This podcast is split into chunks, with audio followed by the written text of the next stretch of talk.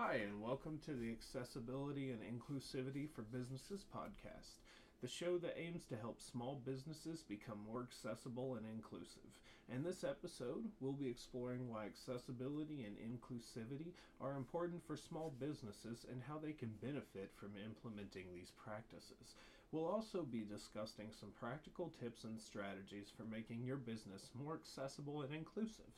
Today, I have a guest with me by the name of Lauren Monroe, who is the UX designer for Star Tribune's digital product department, as well as an advocate for accessibility and my wife. Uh, Lauren, if you would please uh, introduce yourself to us and. Hi, Tyler. Um, thanks for having me on your podcast. I'm super excited to talk about accessibility. Um, definitely means a lot to me personally. Um, for many reasons, but I'm sure we'll get into that. Uh, yeah, like you said, I'm the UX designer at Star Tribune uh, for their Star Tribune uh, digital department.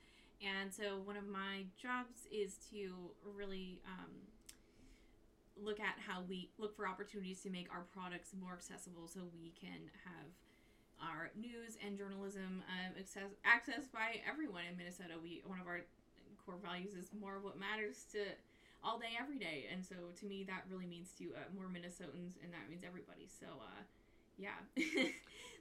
That's great. And um, we've said it a couple of times, but I don't think we've um, explained it yet. And maybe this is a great part point to do that. And uh, you are probably better than me to do it. But what is accessibility? What does that mean whenever we are trying to make things more accessible and inclusive?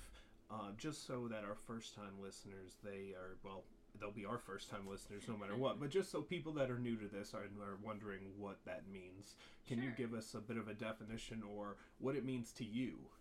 Sure. I mean, like, well, like simply put, accessibility is just the ability to access and benefit from system or entity. Um, you know, that can be for anybody. Uh, to anywhere on anything.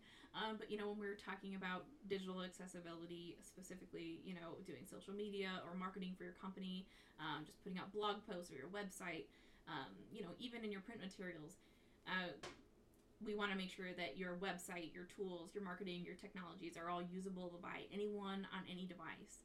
Um, you know, you want to make sure if they're blind that your website can work with their screen readers, with their technologies to um, to access your information. And if you're not set up right, you could be saying saying goodbye to people who want to engage with your brand and like, uh, you know, maybe even give you money if you're lucky enough. Yeah. Um, yeah. So yeah, there's there's a lot of there's a lot of reasons to care about accessibility. Um, obviously, one of the biggest things is just that it's the right thing to do, right? Like we shouldn't well, be excluding anybody from what we're what we're trying to do. So well, that that's the great way to lead into the first question that I have, which is what are some problems that businesses and people face from a lack of accessibility and inclusivity? Sure, like um, I mean, there's so many things. It's it's really crazy how how little awareness there is for accessibility across all industries and um, and all technologies even. Uh, but yeah, one of the impacts can be something as simple as like not being able to bank on your phone.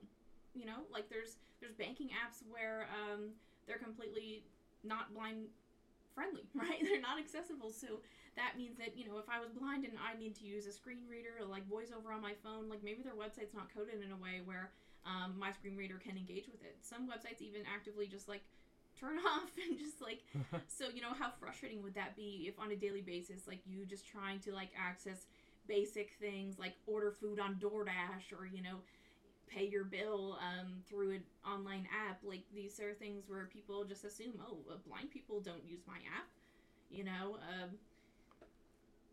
for whatever reason, people just don't think that that's enough of a reason to just care and to just do the right thing. And most of the time, it it's really not a it's really doesn't take a lot just to do to care a little bit and to make your product um, accessible to everybody. Yeah, I think that's great. You mentioned um, screen readers, and I thought that I I like to use them for myself, especially whenever I have something long that I um, I could work on something else while it's being read to me, and I could just imagine it's, it's frustrating to me when they don't work and I don't rely on them to be able to interact with the world around me, otherwise, I can't. It must be very, very frustrating for people that rely on that whenever they experience things. Do you think that's common for it to be? I, I assume that a lot of websites nowadays they would be more accessible, but is that maybe not the case? Uh, yeah, it's not always the case, and um, you know, and that's just because a lot of people aren't aware of how to even check their designs, their code, like their writing, um, their website, you know, their social media posts. They're not even aware of like how to check it to make sure that it works, and you know, because a lot of these products are not inherently designed from the start with accessibility in mind. Um, so like you know, it's very common to just run into apps and websites and things that are just, you know, maybe made like five, ten years ago, or even, you know, just last yesterday. um, you know, it's really easy to make those common mistakes and just overlook those little details that um, can make or break it for somebody. And so, you know, it's, it's it's really important that awareness, you know, is really prioritized. And like the more we know about it, uh, you know, the more we can avoid it and fix, uh, prevent problems in the first place. Yeah, I um I think that a lot of businesses they see it more as like it costing a lot for um, not a lot of return, you know, like on their investment. But I think that there are actually a lot of benefits that they get um, for uh, you know for putting money into um, accessibility. And uh, I'm sure with your job, you've also seen what uh, making the uh, the website for Star Tribune more accessible can do. Um, is there any way you could speak on that some? Yeah, absolutely. There's a lot of benefits to uh, making your um, your website, your marketing materials, your social media, your website, all of that um, accessible. Um, one of the biggest one being that it's search engine optimized. It helps you get your stuff where people can search and find it online, and that's I mean that's just great. you know, yeah. if nobody can find your business online, that or find your content, then you know they're not going to find you. So one thing that's really great you could do is it's really simple is just turning on captions on your videos or putting captions on your videos um, and just make because that is something that then search engines can grab onto all of the words that you've said that you've gone to a lot of effort to put into your video and your content um, then it has so much more to grab onto. So when people are searching for things that are you know in your content in your video um, your stuff is going to come up now more so um, than other people who didn't put captions on. And that's something so simple, right? Like a lot of programs can automatically do that now for you, and sometimes even for free. yeah. I um a thing that I think people don't talk about a lot that I like is uh, I always talk about how accessibility it puts more chairs at the table. You know, Absolutely. it allows for more people to have an input, but it also allows for the creation of um, of socializations spaces for people with disabilities to know that they can talk to people there. There aren't a lot of places on the internet that are specifically for people with disabilities. However, if your forum or the comments on the Star Tribune, if they know that people there that um, have these disabilities, they need to use a screen reader or whatever, they can access them, then it becomes a platform that they can contact each other on there too. And I think that's another important thing to yeah. grow on is that it not only gives them a table with the rest of us that are able to use it, but it also allows them to know that if they use it, they can connect with other people that share right. what they're going through. Absolutely. It invites them to the conversation, you know, and like that's what all of the brands are talking about now is how to build um, community around your brand, about around, you know, what whatever you're doing in the world, like people want to talk about it. And so, you know, yeah, if you're ex- you're just straight up host your website is a hostile place for people who rely on um, you know accessibility or um, technologies um, you know when your website just straight up doesn't work i mean you're just counting them out uh, before they've even had a chance um, yeah you know, who doesn't want more customers? Who doesn't want more followers? Um, yeah, we um I had mentioned before that that businesses they might seem to think that uh, it would cost a lot to make some of these changes. What do you think could be easily and quickly done um, that would just change sort of who can access their things overnight? What are a lot? I guess the better way to phrase it maybe, or what are some of the issues that you've seen that a business could easily fix with low input that would make the biggest difference? Sure. Um, I think, yeah, one of the biggest things you can do is really just making sure that you have accurate um, labeling and hierarchy of all of your content and things like that. Um, and what I mean, what I mean by that is like if you have images in your website, on your Instagram post, whatever, if there's an opportunity to add alternative text um, for that image. So, say if you were using a screen reader and it read off that image, it would tell them, it would describe what is actually in the image um, for them. So you would not maybe be surprised to know that there's a ton of people who actually use Instagram that are blind, right? And they love it, and it's extremely frustrating. Yeah, you would think, why would they get any use out of that? Well, you know, it's not just you know a visual experience. There's people, you know, an image is a what do they say? Uh, an image is a thousand words. A picture is worth a thousand. yeah, a picture is worth Yeah. a thousand words.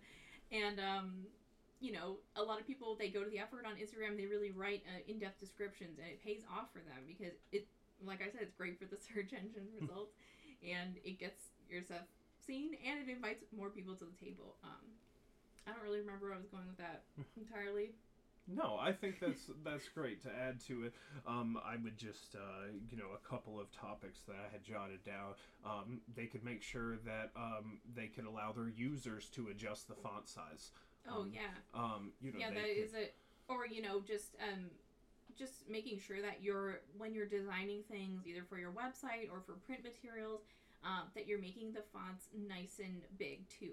Uh, one of the most common um, disabilities is vision impairment.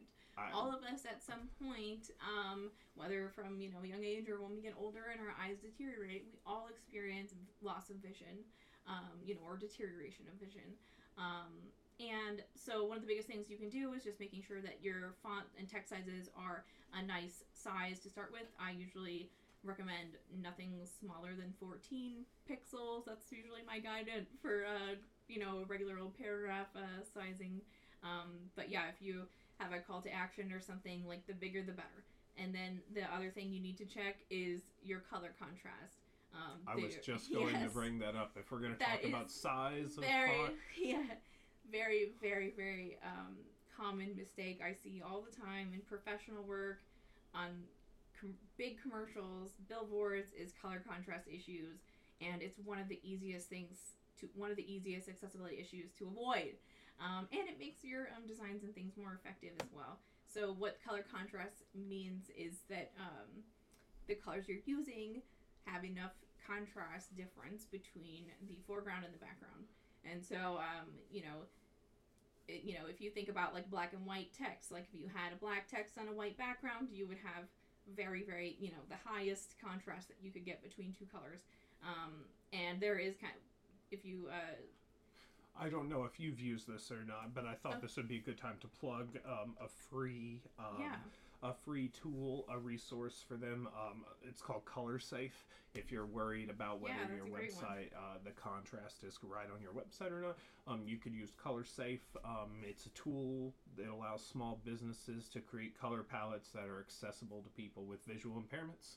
Um, and it'll provide a range of color options that meet accessibility standards.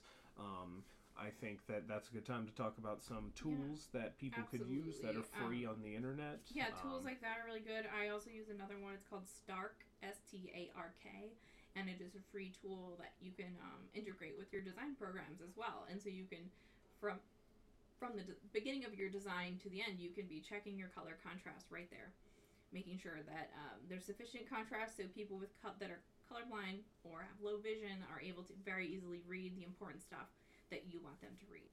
That's great. Um, I think this is a good place to um, close things up. I want to take a couple of seconds just to say thank you for giving me your time tonight and answering some of these questions as well as talking about accessibility with me. Um, is there anything you'd like to add really fast? Oh, just thanks so much for having me here tonight. And I just encourage everybody listening to just continue to be curious and trying to be spread kindness and uh, yeah, make the world a more accessible place. Awesome. Thank you so much, Lauren. And for everyone who listened to this, thank you for tuning in, and I hope you learned a lot. Have a good night.